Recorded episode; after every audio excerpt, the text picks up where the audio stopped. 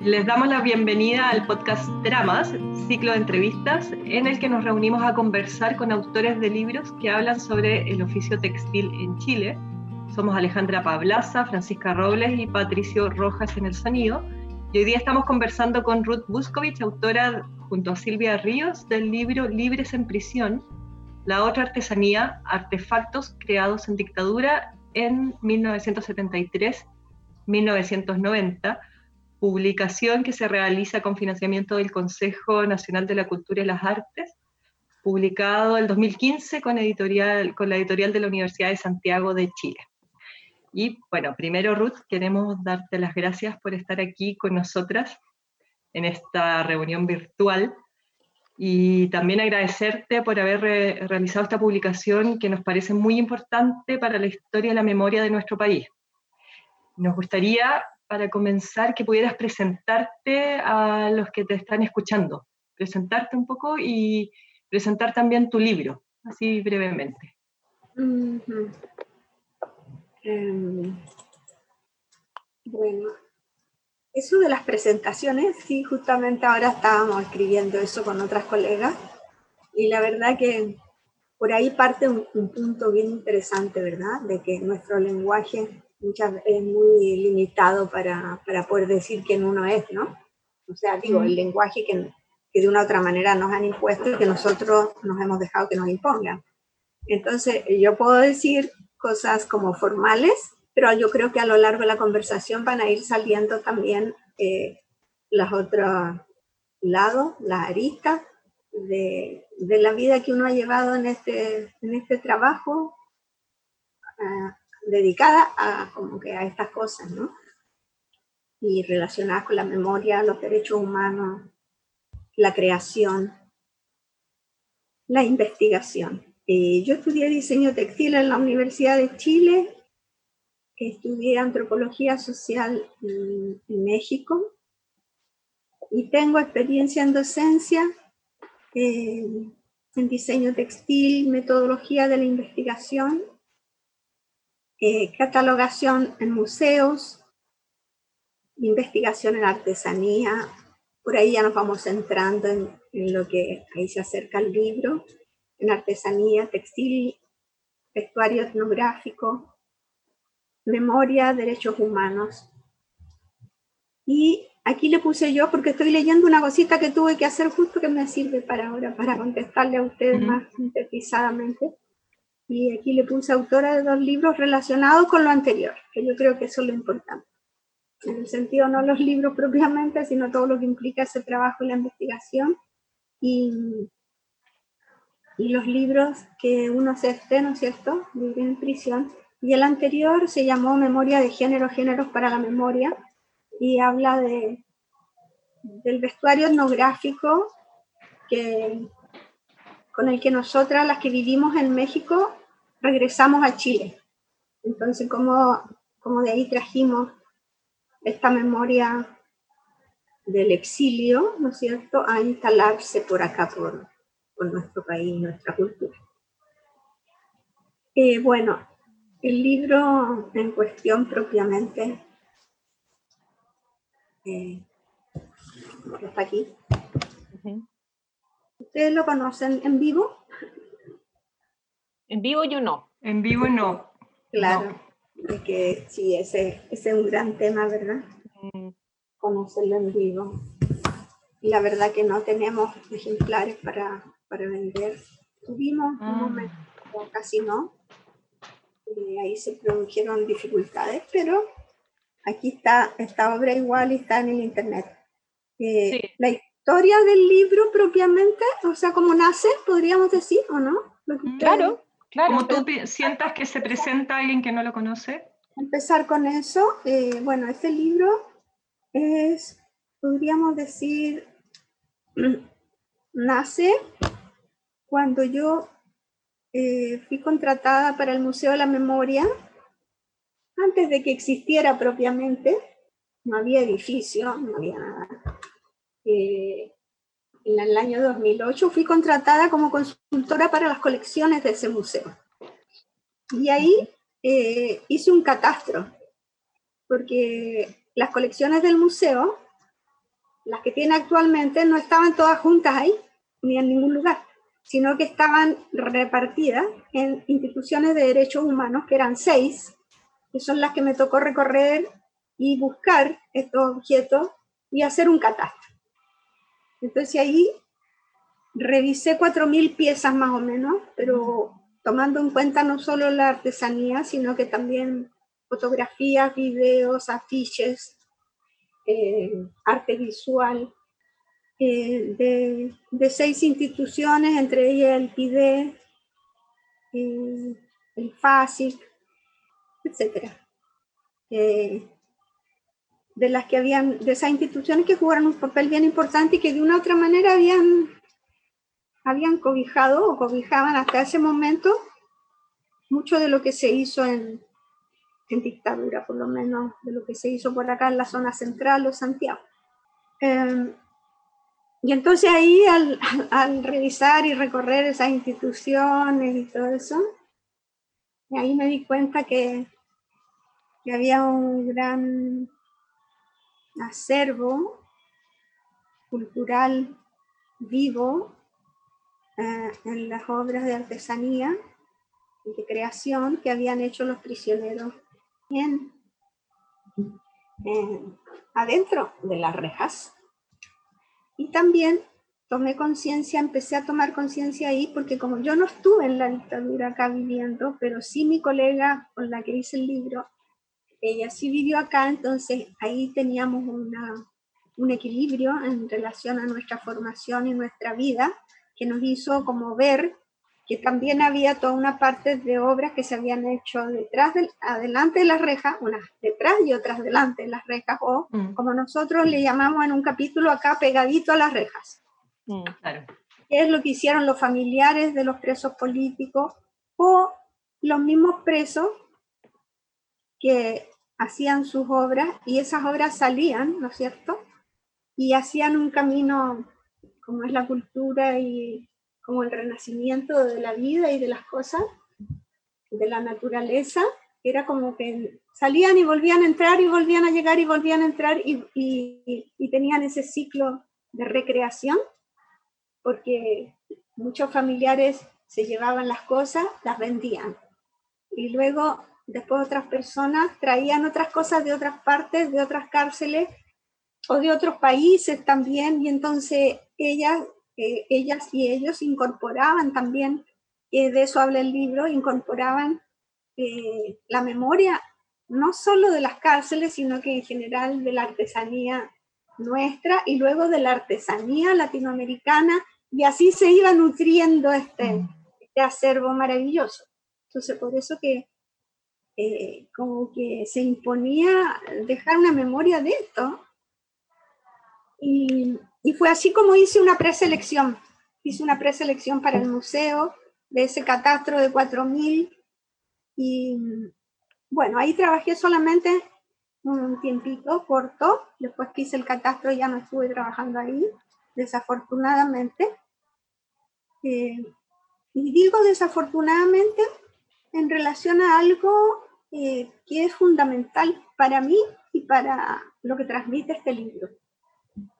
Porque si nosotros nos fijamos en el nombre de este libro, este nos está hablando de, o sea, la primera parte del libro, que se llama Libres en prisión, que yo la considero como una hipótesis con la que empezamos a caminar desde muy tempranamente, que es una frase que vino a mi, a mi, a mi mente y a mi corazón, eh, que muestra la dualidad de la vida, o sea, muestra la vida y la muerte, en el fondo libre en prisión, cierto? Muestra las dos caras de la vida, pero eh, concatenadas, eh, que no pueden estar separadas.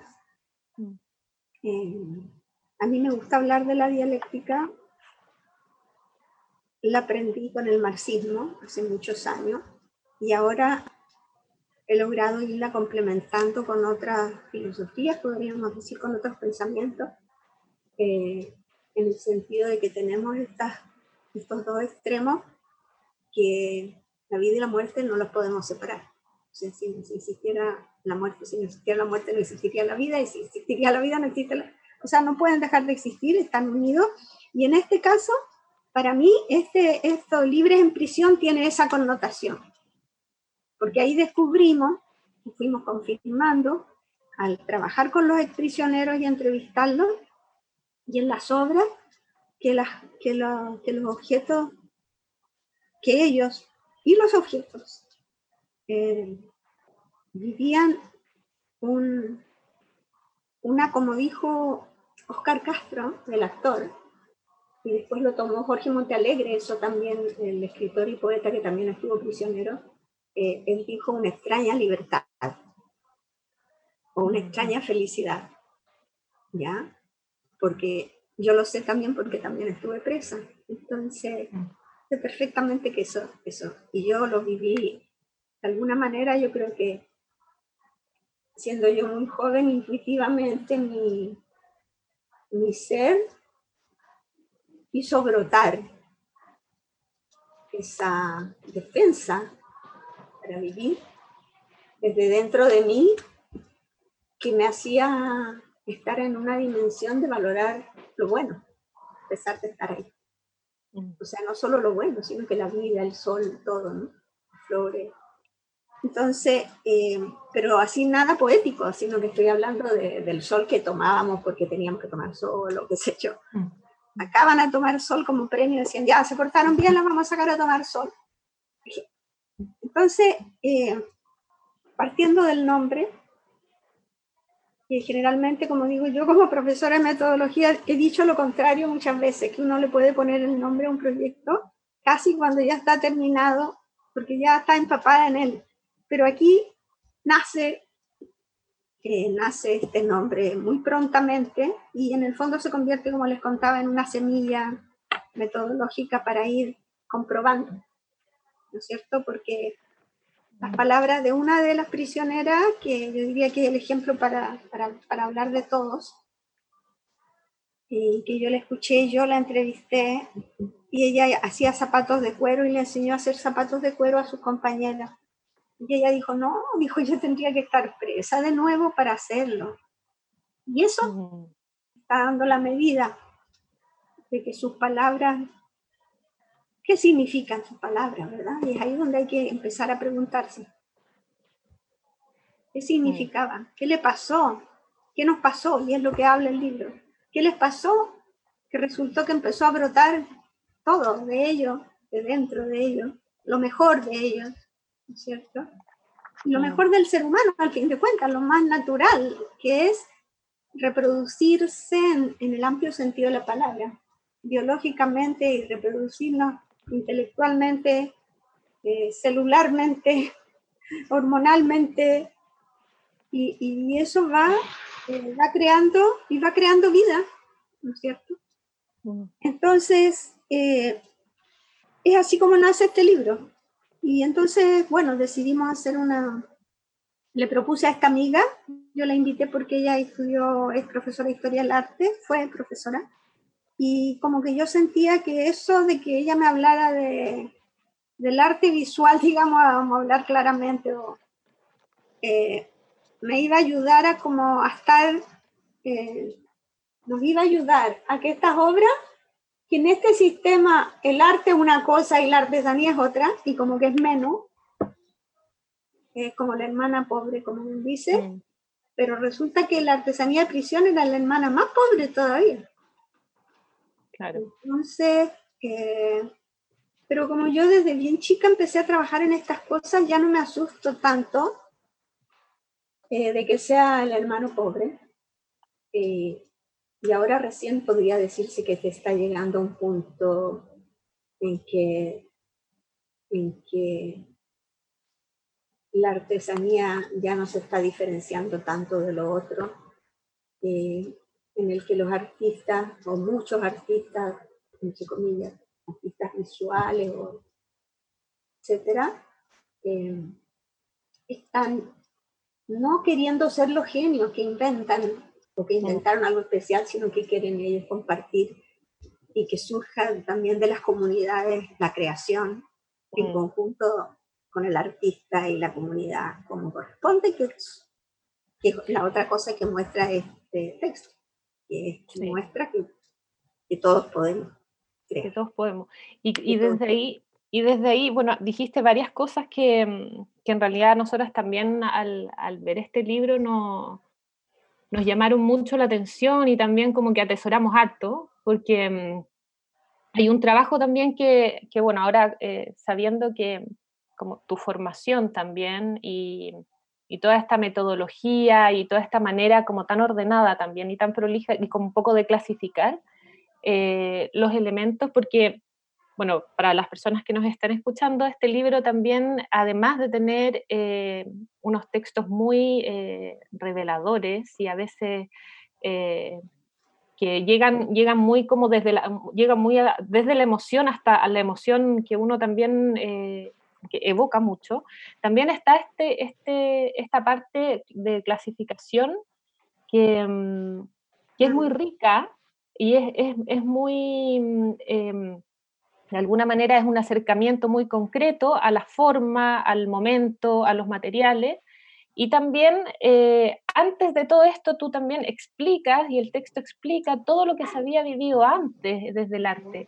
O sea, eh, un poco como para complementar lo que dices también, como se nota un orden eh, eh, desde el inicio de, de, la creación en Chile, incluso eh, lo que estaba pasando antes del golpe, todo ese imaginario también. Y hay una cosa que, que, te quería un poco como preguntar también, porque en el fondo está esta sensación de de querer decir eh, con, formas, con colores, con elementos, a través de, la, de, las piezas que hacían los prisioneros. Es como otra manera de, poder contar, como a través de, de las imágenes, o sea, a través de los objetos mismos. Y ahí había también como un imaginario, habían ciertas... Eh, formas, colores? ¿Qué es lo que puedes, un poco como para contar de qué, de, qué va más o menos eso? Em, ¿Hay elementos que se repiten? O sea, tú me estás eh, queriendo preguntar, me parece, ¿qué pasó con, con el contenido, podríamos decir, de la creación que transmite? Claro, claro desde lo desde esa... En el sentido del diseño. Claro. El diseño incluye las formas, incluye los colores, incluye la función. Eh, y hay un capítulo que habla del diseño acá. Diseño, inspiración y catalogaciones. Eh, bueno, nosotros, por supuesto, como yo estudié diseño, también por eso que tenía que estar este capítulo acá. Sentía que tenía toda una importancia. Y una de las cosas que nosotros tratamos de, de, como de constatar acá en el libro, de esta constancia, era eh, complementando con lo que yo venía diciendo de cuando presenté el libro, ¿verdad? De cómo e, en ello fue surgiendo desde muy dentro de ellos, empieza a surgir tu cultura y tu ancestro. Eso es, algo bien importante. Como en este proceso de silencio, digo, con todo respeto, de soledad, de estar en el encierro, con tanta incertidumbre además, porque estábamos con incertidumbre, o sea, no sabía si iba a estar un mes, un día, un año o no sé. Entonces, eso, y esto me lo hacía ver una colega jovencita muy linda, una restauradora y artista textil también, claro, que eso permitió que les fueran brotando, digamos, sin que tú hagas ni un esfuerzo. Te empieza a brotar lo propio, lo auténtico, lo que no tienes que estar forzando ahí sí digamos que había un forzamiento, era que estaba forzada a estar contigo misma. Entonces, eso, que es un poco lo que se puede comparar, mm. ahora estamos trabajando un poco en eso con unas colegas, con lo que estamos viviendo ahora. Por eso yo constantemente ahora estoy usando la palabra o esta frase libres en prisión para poner libres en prisión. Hoy día lavé la escoba. O sea, nunca había lavado la escoba. O sea, ¿por qué lavé la escoba? ¿Por qué la pensé, la miré? Dije, pero ¿cómo esta escoba? Escoba de verdad, digamos, no una escoba plástica. Entonces, ¿cómo uno está haciendo cosas que no hace normalmente? ¿Y por qué ahora? ¿Me entiendes? Entonces, eh, en ese sentido, el diseño, incluso aquí hay una tabla, es que a mí me encantan las tablas y la cuestión esta de poner, es, un, es, un, es, un, es, una especie de don y obsesión de, de, la onda de ordenar, y que en este caso yo siento que fue muy bueno. Yo quería hacer estas tablas, esto que tú haces mención, estos cuadros, porque siento que muestran como fehacientemente lo que, lo que, lo que, lo que está también dicho en palabras, en mm. escrito y en imágenes, pero aquí está como ordenadito. Y entonces hay un cuadro que dice de dónde salieron estos objetos. La inspiración, o sea, en la página 63.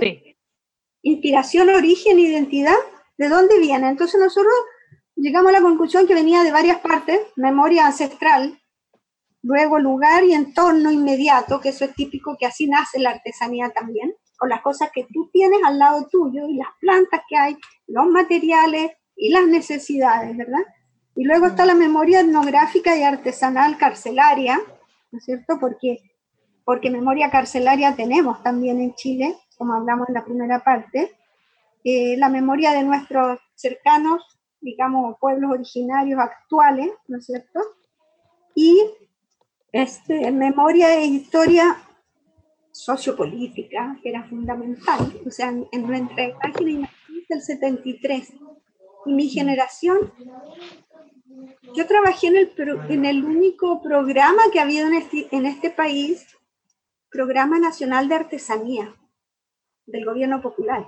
O sea, nunca más ha habido un mm, programa de artesanía. Imagínate este país largo, lleno de cosas maravillosas hechas por distintas culturas, organizado en un programa donde teníamos trabajo todas las que habíamos estudiado diseño, artesanía, arte, y había había como trabajo para todas y estábamos todas, cultural. Mm. Éramos muchas mujeres. Este, estábamos a lo largo del país. A mí me tocó estar acá en Santiago, pero a lo largo del país estuvieron mis compañeras de, generación, etcétera, trabajando en estas cosas. Eh, entonces, bueno, está eso también, está esa memoria de política que teníamos, por supuesto, y todas estas imágenes políticas y todos nuestros ídolos, vamos a decir, en el mejor sentido de la palabra. Y, bueno, las señales de, libertad, de prisión, etcétera, etcétera. Está todo lo que hacían las mural, los muralistas, ¿verdad?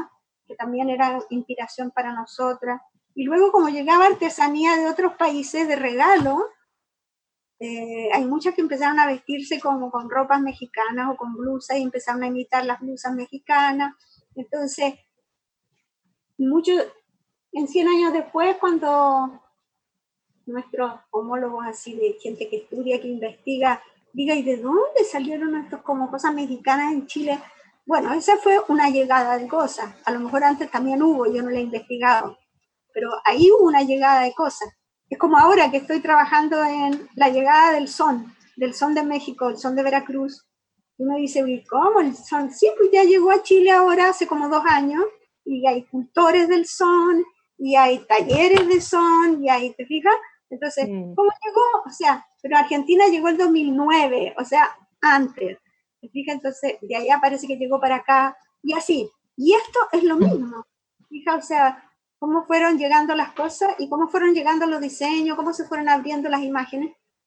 Esto de la lanigrafía, es la lanita pegada en el cartón, que es el arte maravilloso de ya no me sé el nombre, su nombre indígena propio, pero los blancos le decimos los huicholes en, en, Jalisco, México, son los que hacen unas obras maravillosas de, esta lanita pegada, ¿no? En madera, que aquí se llamó la grafía, o se llama, y que le hicieron mucho los presos, y le hicieron los hombres, más que nada.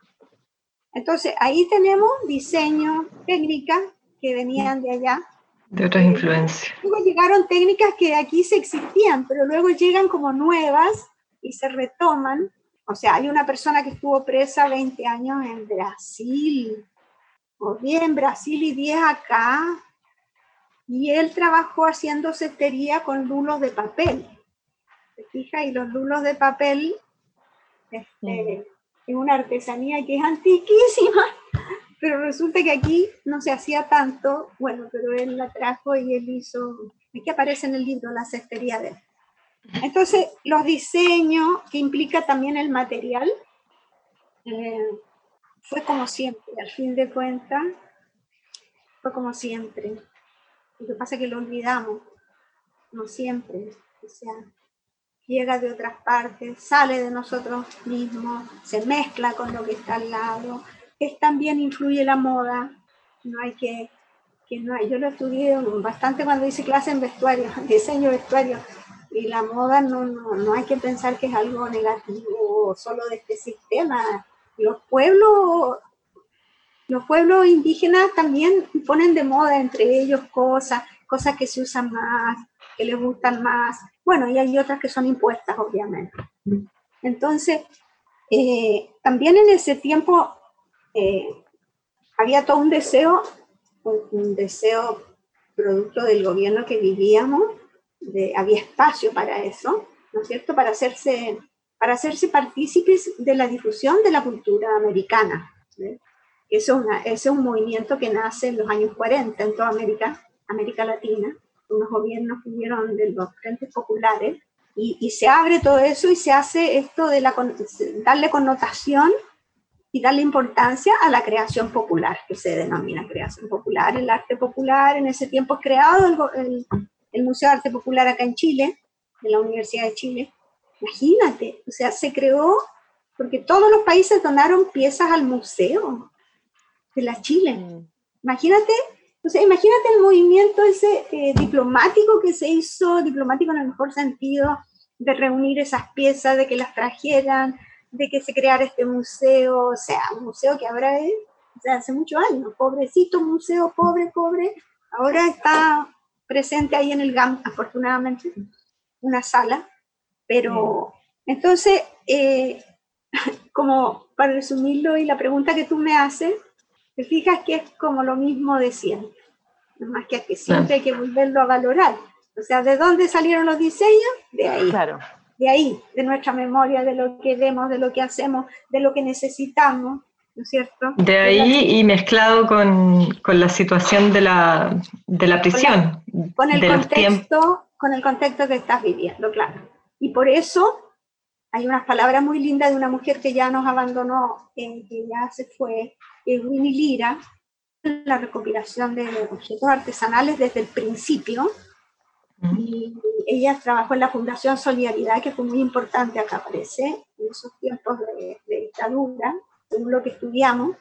Eh, y ella, cuando la entrevistamos y tú le preguntas cuáles son las piezas más importantes, y ella dice que las más importantes son las que se hicieron los primeros días. Y de ahí no las sacaba nadie. O sea, ¿cuál? Los collares de las mujeres, los collares hechos de papel, ¿verdad? De papel de diario, de papel de revista, y, y los hechos con miga de pan.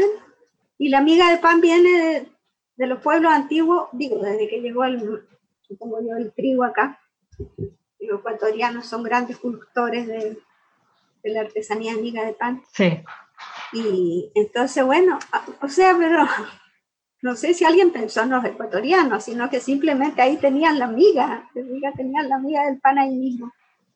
No sé cómo, claro, era el recurso que estaba y no sé, por una intuición de referentes que uno lleva guardados casi sin darse cuenta. Porque exactamente lo que estábamos diciendo desde el principio, o sea, mm. los llevamos, lo que pasa es que los extraviamos, los olvidamos y estamos tan invadidos y, colonizados que, se nos olvida. Oye, yo casi me morí de emoción. Mm, yo tengo mi, familia más, más directa, o sea, mi hijo se quedó en México y tengo nietas allá. Y yo a veces voy, no a veces voy, voy todos los años, se supone, ahora no sé. eh, y ellos son músicos y entonces yo viajo con ellos en las giras que hacen, que hacen ellos allá y fuimos a, tuvimos que ir a, a, Lenque y ahí en un hotelito donde, donde mi, mi, hijo y mi nuera cantan, ellos cantan y entonces nos dan alojamiento y comida gratis. Y ahí estamos alojando y en esa maravilla de lugar. Y un día llego al, al comedor y veo a mis nietas sentada con una muchacha que hacían artesanía, adivina lo que le estaban enseñando. Le estaban enseñando los collares de papel, de revista. Yo no podía creer. Y dije, pero ¿cómo? Y ahora me encuentro con esto y además son mis nietas. Mira, lo primero que hicieron las tres. Así es que al final, mira, ¿viste cómo da vuelta todo y al final estamos es un ciclo eh, y a nivel de historia país, todo lo que ha tocado estos últimos meses son ciclos que se empiezan a repetir. Eh, esa era una, una, de las preguntas que yo tenía guardada para ti, que ahora hay mucho, actualmente después del estallido, bastante cantidad de prisioneros por eh, las manifestaciones, no sé si se pueden denominar prisioneros políticos. Sí, claro. Y que ya yo he sabido que están generando sus artesanías, fanzines para unos fanzines, publicaciones.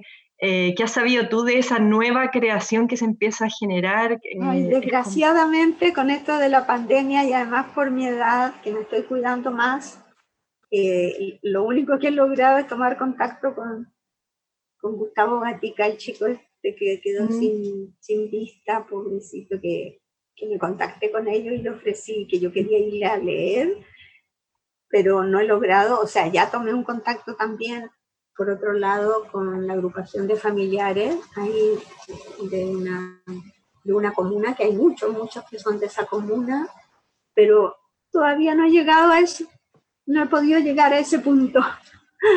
sí, la pandemia nos encapsuló, nos alejó un poco, sí.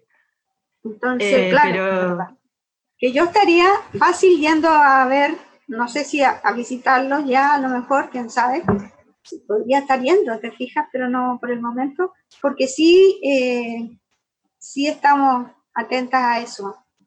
Obviamente que los tengo presentes todo el tiempo. Eh, en el libro llama mucho la atención todo ese carácter de, mm, de metodología que tú realizas para la investigación, para archivar las piezas, que, más, que además lo integras en las últimas páginas, tú integras el cuestionario con el que abordabas a los artesanos o exprisioneros para preguntarles sobre sus piezas. Y ahora conversando contigo me doy cuenta que integrar esa metodología, exponerla en el libro, también tiene algo de, tu biografía. Nos eh, entregas una parte de tu forma de organizar eh, este libro que trata temas de mucha emoción, de mucha eh, historia personal, pero también de, de, museografía, por decirlo de alguna manera, de, mm. metodología, de catastro. Y haces como, lo tomas, mm. eh, es bien interesante porque es algo que podría sonar muy de cierta línea, de cierta profesión, eh, pero adquiere aquí un cuerpo bastante emotivo en la forma en la que tú vas presentando a los artesanos y a las piezas. Y me imagino que es porque para ti es imposible separar emoción, persona, historia, historia personal e historia nacional, ¿cierto? Va como todo mezclado. Eh, es un libro súper eh, cargado de muchas aristas. ¿Cómo has usado tu libro para nuevas mediaciones con, nueva, con públicos más jóvenes, por ejemplo? ¿Cómo has visto que se enfrentan ellos a, a estos objetos? Para nosotros, por algo de generación, los usamos a veces o fue parte de nuestra estética diaria, fue más cercano, pero con nuevas generaciones, ¿cómo se enfrentan a tu libro y a esta colección?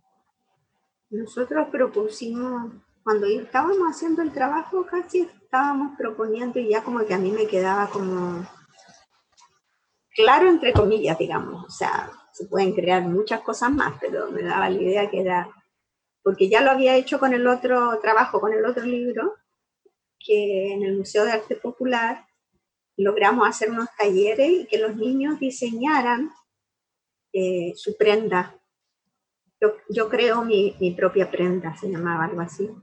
Entonces nosotros pensamos que, que, que se podía trabajar con, que se podía trabajar con niños o jóvenes o adultos en, en distintos tipos de talleres y sobre todo en base, por ejemplo, al muñeco soporopo.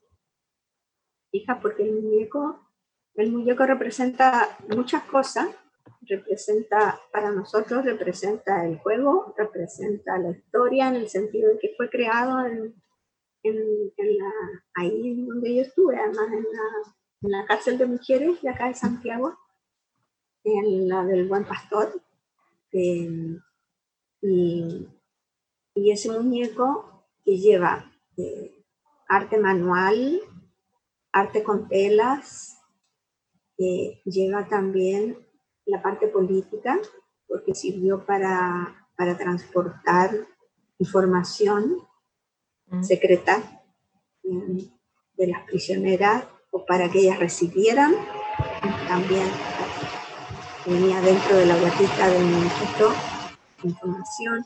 Entonces el muñeco podía, podía y puede, obviamente, ser parte de inspiración de muchas cosas que se relacionan con la educación. Le estaba diciendo a tu compañera que este libro fue pensado también siempre en que, fuera útil para todo tipo de, distintas, distintos grupos etarios, como se dice ahora, o sea, em, eh, niños muy chiquitos, adolescentes, adultos también, eh, para poder eh, transmitir lo que vivimos en dictadura, digamos, que estos objetos volver a rehacerlo, volver a, a crearlo, hacerlo renacer y resignificar, como se dice ahora, eh, iba a ser muy posible con estos objetos. Y de hecho, me parece que el Museo de la Memoria ha hecho cosas así. Eh, desafortunadamente no tengo la relación con el museo que, que, debería tener, entonces no sé concretamente qué se ha hecho, eh, pero nosotros sí nos imaginamos siempre eso. Y lo que sí es concreto lo que hicimos con Tres Álamos, con el campo de concentración Tres Álamos. Ahí, ahí trabajé en un pequeño proyecto asesorando eh, una, una exposición que se hizo en base a este libro, para llevarla a las escuelas y hacerla, eh, ¿cómo se llama? Y difundir lo que nos había pasado en la comuna de San Joaquín, justamente donde está Tres Álamos. Ahí también, entre Sálamo, y que yo no he ido, no he ido a verlo, bueno, por tantas razones que son, o tal vez por una sola, que no es que, que, me tengo que estar restando a cosas que se relacionan con esa historia porque me tengo que cuidar emocionalmente, porque hay momentos que fueron muy duros en este, al hacer este libro, y entonces me cuido de no estar viendo tanto esas cosas, de no leer, de no...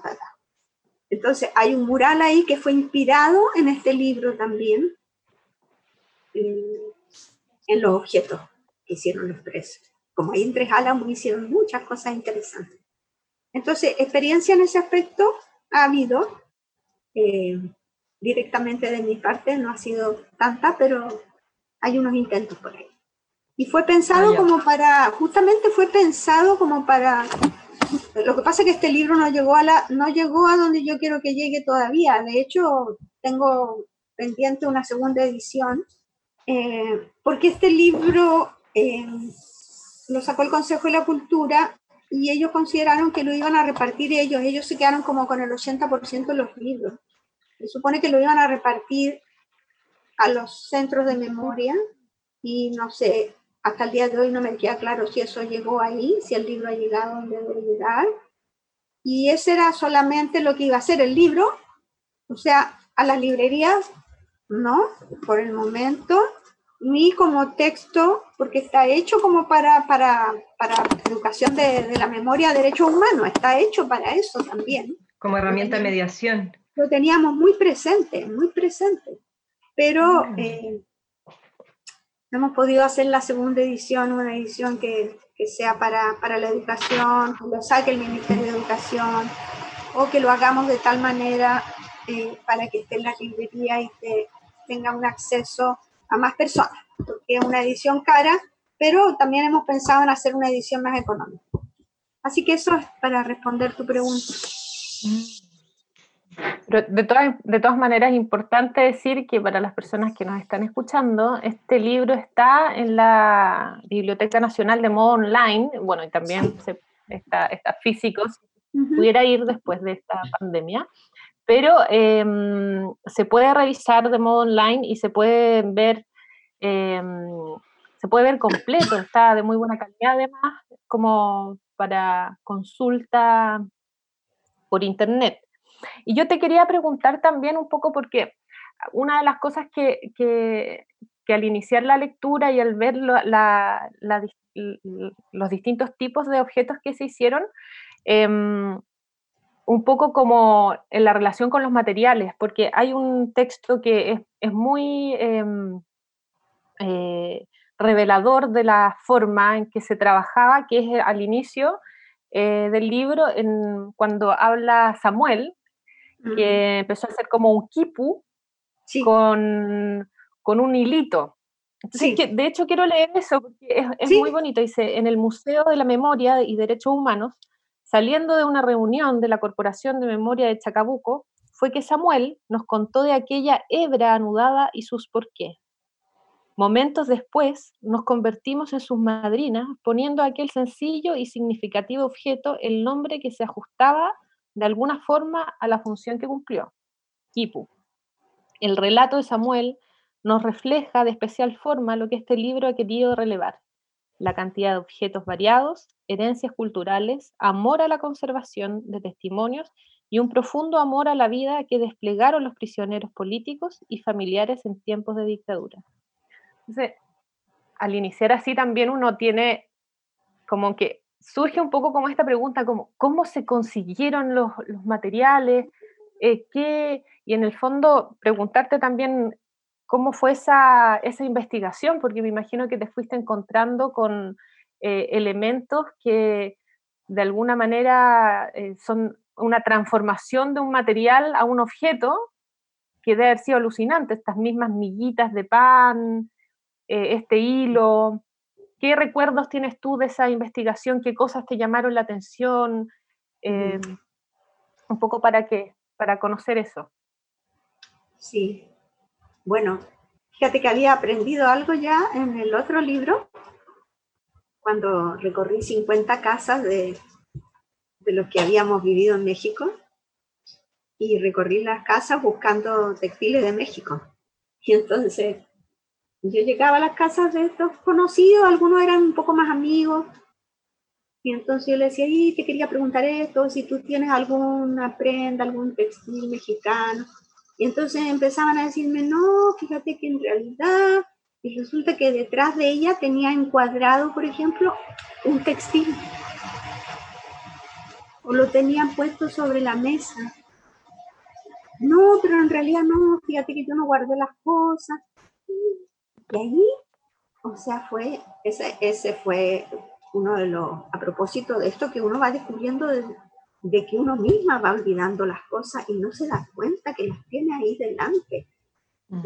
Entonces, estos objetos, así, eh, claro, mira, porque hablo yo de la restauración y que, bueno, el hecho de haber trabajado en un museo de la conservación, más bien, hay personas que, que, tienen ese don. Por ejemplo, en mi familia, yo tengo una cuñada eh, que es hermana de mi marido, el que murió por las torturas, eh, que ella tiende a eso, ella tiende a guardar cosas y como que tiene ojo para saber qué guarda y lo conserva y después te lo muestra y te resulta que está súper bien conservado, etc.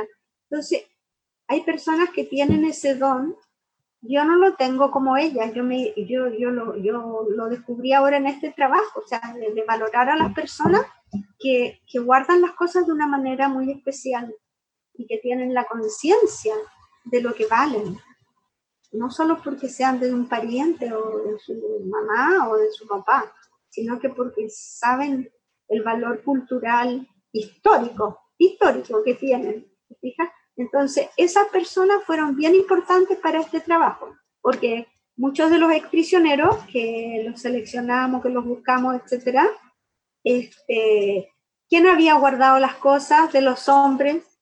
La mamá o la hermana, ¿ya? O la esposa, que era la polola en aquel tiempo y que ahora era la esposa y que resultó que lo guardó porque como él estuvo preso y entonces ella fue guardando las cosas. Pero generalmente la madre y la hermana. Entonces ahí tenemos un, antecedente muy interesante eh, de las cosas como fueron apareciendo. Bueno, eh, les voy a recordar que las piezas, o sea, el, el libro está hecho eh, sobre la colección, el universo en la colección del Museo de, de, la Memoria, misma que yo ya había trabajado antes, ¿verdad? Entonces yo ya sabía las cosas que habían, y por eso que también estaba como a caballo, vamos a decir, en el tema, porque ya había visto las cosas, ya las había revisado, ya las había tomado, sabía más o menos de dónde venían, pero después pasaron muchos años, o sea, porque eso fue el 2008 y yo el libro lo empezamos a hacer, bueno, ni tanto, como tres años después, pero el museo, yo no podía llegar, ir al museo y ver las cosas, o sea, teníamos que hacer todo un trámite y nos prestaban las cosas, etcétera, y las revisábamos una por una, hicimos una ficha, etcétera, y luego fotografiamos. Entonces, esas, yo diría, las que están en el museo fueron entregadas por las mismas personas a veces, pero casi siempre por sus parientes, sus madres, sus hermanas que las guardaron, etc. Mm. Em, ahora, también sabes qué, eh, porque era tan, en un momento nos dimos cuenta que era bien urgente hacer esto porque luego la memoria nos va haciendo olvidar ciertas cosas. Y ahora estoy pensando, por ejemplo, en el gorrito que aparece aquí, el único gorro bolchevique que tenemos, se, denomina, se denominaba gorro bolchevique, pero también ellos le decían eh, gorro ferrico, ferrocarrilero, creo, porque no podían decir bolchevique ahí. Y este gorrito que es el que le hizo eh, mm. mi marido a nuestro hijo, que aparece acá. Eh, ahorita, por ejemplo, si tú me preguntas, no me acuerdo quién lo, quién lo tuvo. ¿Cómo, ¿Cómo lo tengo yo ahora? O sea, ahorita se me olvidó. O sea, también vamos como...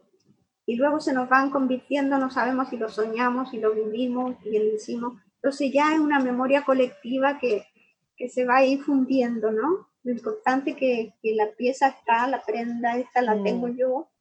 Ahorita la tengo yo, aquí a mano y todo, pero pero imagínate el valor que tiene, o sea, todos estos gorros estaban cosidos a mano y eso, y tienen Increíble, sí. una, dos, mm. tres piezas, cuatro piezas cosidas, o sea, son cosas increíbles.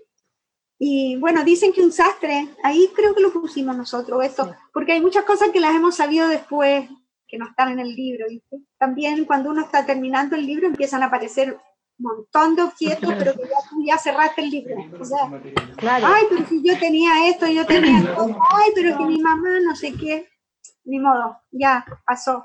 ¿Te fijas?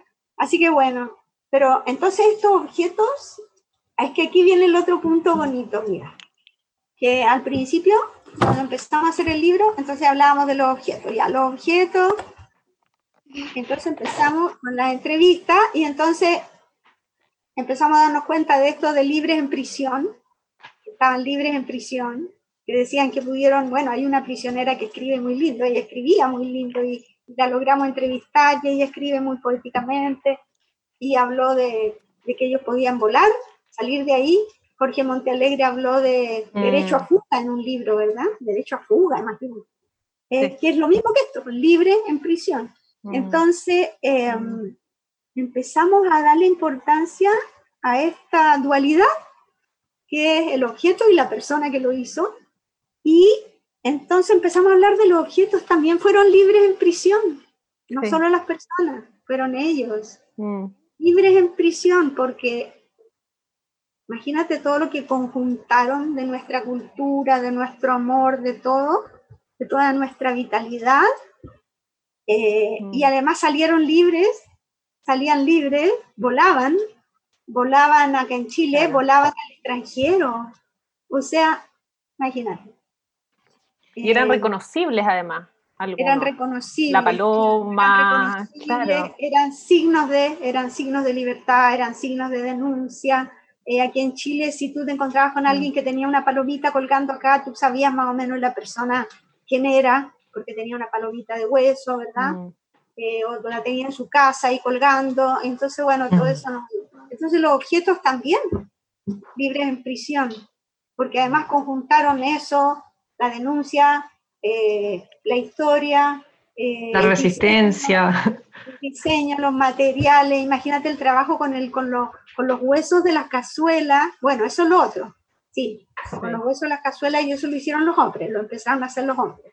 La verdad sea dicha, o sea, con los primeros huesos de las primeras cazuelas, ellos empezaron a tallar. Después se hicieron, ya se hacían como cocimientos de hueso y todo especiales para hacer eso, pero al principio eran los huesos de, la, de, la, de la sopa.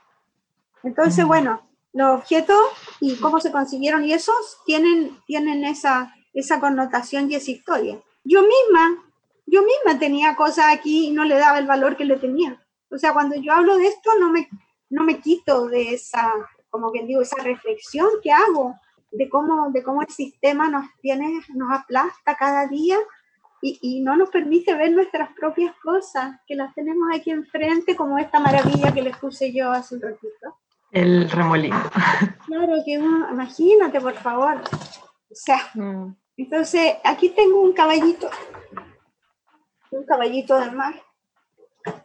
Eh, y lo sigue haciendo un ex prisionero que vive en Suecia y él lo sigue haciendo, el que aparece en el libro.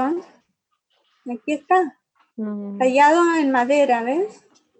Y eso es lo que te iba a comentar. En, si uno viaja fuera de Chile, o yo viajaba antes, eh, no sé, en los 90, eh, muchos chilenos que estaban en el exilio, bueno, o que se quedaron fuera, tenían decorada su casa con este tipo de iconografía que en el fondo se transformó en decir quién soy. Sí. Que después sus nietos se iban a vivir solos, ya otra generación, y decoran la casa con los mismos iconos porque ya les recuerda a su abuelo. Y quizás la historia inicial la van perdiendo, se va borrando, pero saben que hay algo que les dice quiénes son una y otra vez. Y esa potencia de la imagen eh, es muy interesante cómo se rescata en tu libro y en este párrafo que leyó la Ale, que, que ustedes se nombran como las madrinas, me parece súper interesante porque ya es algo como medio religioso, pero es, está el objeto o está la lanita, esta era una lanita que se mudó y ustedes madrinas le dieron una nueva vida en el fondo, en esta urgencia de rescatar rápidamente estos objetos antes que se deshagan porque son material, los materiales se rompen y se pierden. Eh, pero la potencia de este registro se mantiene. Perdón. ¿Mm? Imagínate que él lo tenía guardado en la cajita de fósforo, esa misma cajita que aparece aquí en la foto. Y, además me, lo dijo saliendo de una reunión, fue que me... Claro, porque él mismo lo tenía guardado, pero la verdad que no le daba todo el valor y él no sabía lo que era un kipu, o sea, menos. Claro. Mira como el ser humano igual, mm. eh, igual él fue haciendo un kipu, él fue muy torturado y muy muchos meses eh, solo eh, incomunicado. O sea, ahí con la hebrita de la, de la frase, esa misma frase que le habían dado, no sé, o que le habían llevado. Y el otro, y, en relación a los que coleccionan, eh, mi suegro, Luis Corbalán, un gran personaje de esta historia de este país, él, él, yo hablo de él aquí en ese aspecto también, porque digo, qué maravilla, como él tenía su, todavía existe ahí su, su pequeña colección de, de, la, de las monedas estas que se trabajaban y, se tallaban, eh, de las monedas que se hacían con los signos, ¿no? con los símbolos distintos y todo eso. Pero él la tenía ahí guardadita y la tenía con su, en su cajita con terciopelo y todo, O sea, ¿te fijan? Las personas que menos piensan de repente guardan unas cosas increíbles. Y, y, lo más importante, eso que te mm. digo, que de verdad que uno las tiene y uno misma no, no le da el... A mí me regalaron varias, varias cosas cuando llegué, me regalaron. Tengo por ahí un collar que lo encontré después y que está hecho en miga de pan. O sea, y yo lo, lo recibí, lo guardé al principio, en los 90, ponte tú. Yo misma, yo que estudié diseño, que estudié artesanía, que, que venía de México, lo guardé. Lo guardé y ahí estaba como una reliquia. O sea, imagínate. Sí, y el tema de, esa lana equipo a mí me impresionó mucho eh, y ver la imagen también eh, me impactó mucho porque, claro, es una, mm, creación muy eh, como de urgencia finalmente y el nexo que tiene con el Kipu que tú lo conoces como investigadora es muy primigenio, no sé, no sé bien qué palabra usar, pero tiene que ver con, con, contar la vida, con contar los días y que lo haya guardado además casi sin darse cuenta, también nos habla de, de una cercanía con como una intuición de guardar la historia para comunicarla a otros, que es súper potente. Está la, hay una buena imagen ahí que ganas de ver el libro en persona para ver cómo el, la foto que le dedican a ese objeto que, que da pie a todo mm. esto. Y sobre lo que comentas del libro como herramienta de mediación, tú entonces tienes interés de sacar una segunda edición mm. donde se, me imagino que se, ustedes estén más presentes ahí para saber si realmente está llegando el libro al objetivo final, porque es este, que el libro se comparta y sirva como material educativo que se lea entre varias personas. Claro. o sea, mm. este libro puede tener muchos hijos. De hecho, ya estamos tratando de que nazca uno nuevo. Eh, estamos tratando de ver si nos logramos un programa de radio, eh, pero inspiradas en esto de libre en prisión. Y, la verdad es que, mm, o sea, la verdad, yo asumo y no alego mucho más en relación a qué pasó con el libro, porque, eh, digo, en, el lanzamiento del libro estuvo el ministro, estuvo el rector de la universidad, le dieron una relevancia que había que darle, que correspondía. Eh, entonces sí tuvo un momento y fue muy importante eh, para mí también como persona, y también para los prisioneros. Lo principal es que a los que fueron ese día y a muchos otros que no fueron, a los prisioneros, a los que habíamos entrevistado, le entregamos un libro. Aquí atrás está la lista de, muchos prisioneros, que eso es lo otro también ahí que aparecen, que yo quería que aparecieran los nombres de ellos, de, de, ellas, de ellos, que, nos, mm. que entrevistamos y lo que nos dijeron. Fija, eh, que apareciera ahí donde estuvo, que apareciera más fehacientemente, ¿no? ¿Cómo te llamas? ¿Dónde estuviste? ¿En qué año estuviste prisionero? Mm. Y la constancia de, de, que, de, que, así fue. Entonces, eso claro, de poner nombre, cara a...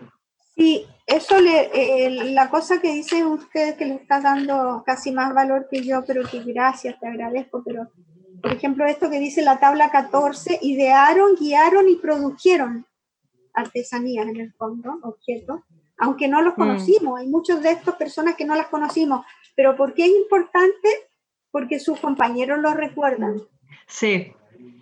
Entonces, sus compañeros lo recuerdan. Claro. Eh, yo no los conozco, Jimmy, Juan, etcétera, Nora, que enseñó a que enseñó esto, que enseñó esto otro, ¿no es cierto?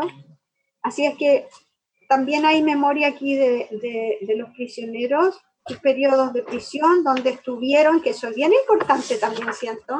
O sea, ¿quién era? Los periodos en los que estuvieron. ¿Dónde estuvo? ¿Dónde estuvo? ¿Cuánto estuvo preso? Eh, entonces, eh, ah, bueno, está toda la parte de, fuera de las rejas, de pegadito a las rejas, que también es muy importante. O sea, nuestra, mm. nuestra entrevistada que fueron, casi todas fueron eh, artistas o artesanas, profesoras de diseño, etcétera, que impartieron talleres, esto es súper importante también. Los lugares de prisión en concreto ahí también. Y se describe. La catalogación de los objetos, que esta es una catalogación que surge, surgió en el Museo de la Memoria el año 2008. Y ahí y, me, y, me, y, me, fue y nos fue muy útil después al hacer el libro. O sea, cuáles considerábamos que eran relevantes, cuáles excepcionales, etcétera. Así es que, bueno, por eso que digo que las colecciones particulares, o sea, igual eh, recurrimos a algunas colecciones particulares que estaban fuera del museo, son personas hay muchas personas que no han querido donar sus cosas, ya sea por asuntos políticos, de no confiar absolutamente en lo del museo. Ah, y aquí sí, eh, aquí quiero decir eh, un poco una idea que quería decir al principio, pero ahora viene más a colación. O sea, lo que me pasa a mí con el museo y lo que pasó con esto es que ustedes han ido al museo, ¿sí? Y han visto las artesanías, han visto las artesanías. a mí me pasa que he ido varias veces al museo y al CEDOC, pero la colección misma para mí es muy fuerte, no, ah, eh, no, yo no soy capaz de recorrerla. De mirarla más. Eh, claro, no, em, sí, pero sí el CEDOC, que es muy, eh, me han ayudado bastante para muchas investigaciones, con siempre muy buena disposición. sí, lo que pasa es que la museografía no está hecha por un museógrafo en, en, un comienzo y yo siento que se mantiene esa, la línea central, digamos, se mantiene desde el principio y, no, es, no, está hecha, no estuvo hecha por un museógrafo. Digo, no quiero decir que museógrafos son todos los que van a hacerlo bien, no, pero también, bueno. Eh, entonces, en ese sentido, pero lo principal es que para mí no muestra el museo esto que dice el libro, libre en prisión. Nosotros, nosotros acuñamos un concepto acá que, se, que se denominó país-prisión. Y que yo me mm. parece que lo voy a seguir usando. Es que está muy vigente. Este país te prisiona de todas maneras, o sea, este sistema y este país en especial, y entonces, por lo tanto, país-prisión. Pero además, mm. libre en prisión, lo que hablamos al principio. O sea, en un museo o en ese museo de la memoria, ese museo tiene el problema que yo creo que tienen, pues yo conocí a Auschwitz en Polonia, o sea, te muestran la muerte, te muestran la vida, pero de manera muy, muy limitada. Y siento que no es justo, la verdad, porque, o sea, no creo que haya que convencer, y de hecho no ha servido. O sea, mostrar la tragedia de lo que hizo el nazismo, a ver, ¿de qué nos ha servido? A ver, ¿de qué nos ha servido si estamos aceptando un montón de cosas parecidas? Entonces, eh, ¿por qué? Porque no relevamos la parte que, que, somos nosotros, o sea, que somos, estamos vivos, vivos, lo que se llama vivos aunque estemos en prisión, estamos vivos, estamos creando cosas, inventando cosas, etc.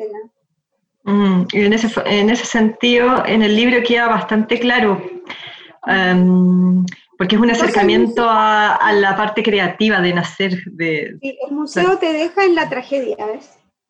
Eso es lo que yo siento. Mm. Te deja en la tragedia. y por eso tú haces... Y las artesanías están puestas están puestas museológicamente, digamos, hacia lo más antiguo que puede haber de lo antiguo, en detrás de una vitrina. o sea, están como muertas ahí. Y como una muestrita de lo que... No, es que no es así. Que fíjate que es una mirada totalmente diferente. Mm. Ahora que lo planteas así, entonces el libro da pie eh, para armar una exposición aparte, un recorrido, una exposición virtual, eh, nuevos materiales de investigación, de conversación. Eh, nuevamente se nos van los minutos, Ruth, y por eso te queremos agradecer mucho, esta, te queremos agradecer mucho la conversación eh, y queremos saber, bueno, tu libro está de manera digital eh, en persona también en la biblioteca y si alguien se interesara en tener contacto contigo, ¿es posible escribirte? Sí, sí, como no. Eh, me, han, me han preguntado artistas a veces que han visto el libro si pueden contactarse contigo para conversar, para nuevas entrevistas. Sí, de hecho sí me busca la gente por Facebook o cosas así. El otro día me di cuenta que aparecieron un montón de personas que me preguntaban. Eh, sí, claro, sí Perfecto. puedo.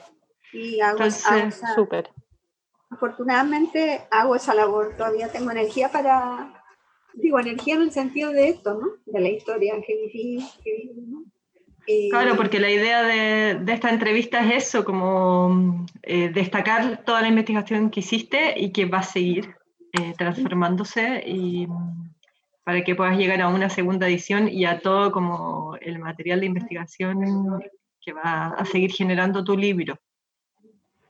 Por cierto, hicimos una, hicimos una exposición que la financió la UNESCO, una exposición pequeñita de las imágenes del libro eh, que se hizo para un evento que se hizo en La Moneda, no me acuerdo qué año, eh, y ahí, eh, y esa exposición la llevé a Canadá, y allá en Canadá está la exposición, y hacer la, el conversatorio, vamos a decir, o clase magistral, con adentro de la exposición, que son como seis paneles, una cosa así, o doce paneles, no me acuerdo bien, eh, es súper didáctico, es buenísimo. O sea, fue tan bueno hacerlo allá en Canadá para los chilenos y mm. también para el exilio latinoamericano y para los mismos canadienses. Estuvimos en tres ciudades y con la exposición. O sea, con la exposición, el conversatorio y yo explicando ahí en vivo las cosas ahí muy bonitas, salen muy bien. Siento que es súper didáctico. Bueno, entonces estamos cerrando esta conversación muy interesante que da para muchas horas y minutos más con Ruth. Te agradecemos de verdad la buena disposición de conversar. Vamos a dejar cuando publiquemos la entrevista todos los links necesarios para que lleguen a tu libro la, nuestros oyentes, audio escuchas, y que se puedan contactar contigo para todos los proyectos que puedan surgir. Te dejo micrófono, Ruth, si quieres decir unas palabritas antes de despedida. Ale también, Patricio también. Yo les quiero agradecer solamente. Muchas gracias, la verdad que, o sea, el afán de ustedes creo que está súper bueno. Me viene a mí de perilla y a nosotros y a todos, sobre todo en estos tiempos que estamos viviendo y, y, el, y, el, y la intención de esta libres en prisión, que yo creo que nos puede ayudar muchísimo. Muchas gracias Ruth por conversar con nosotras hoy y a todos los que nos están escuchando recordarles que Libres en Prisión se encuentra en la Biblioteca Nacional eh, y pueden visitarlo de manera online en el sitio web de la biblioteca. Y mm, bueno, eso, hasta la próxima. Muchas gracias.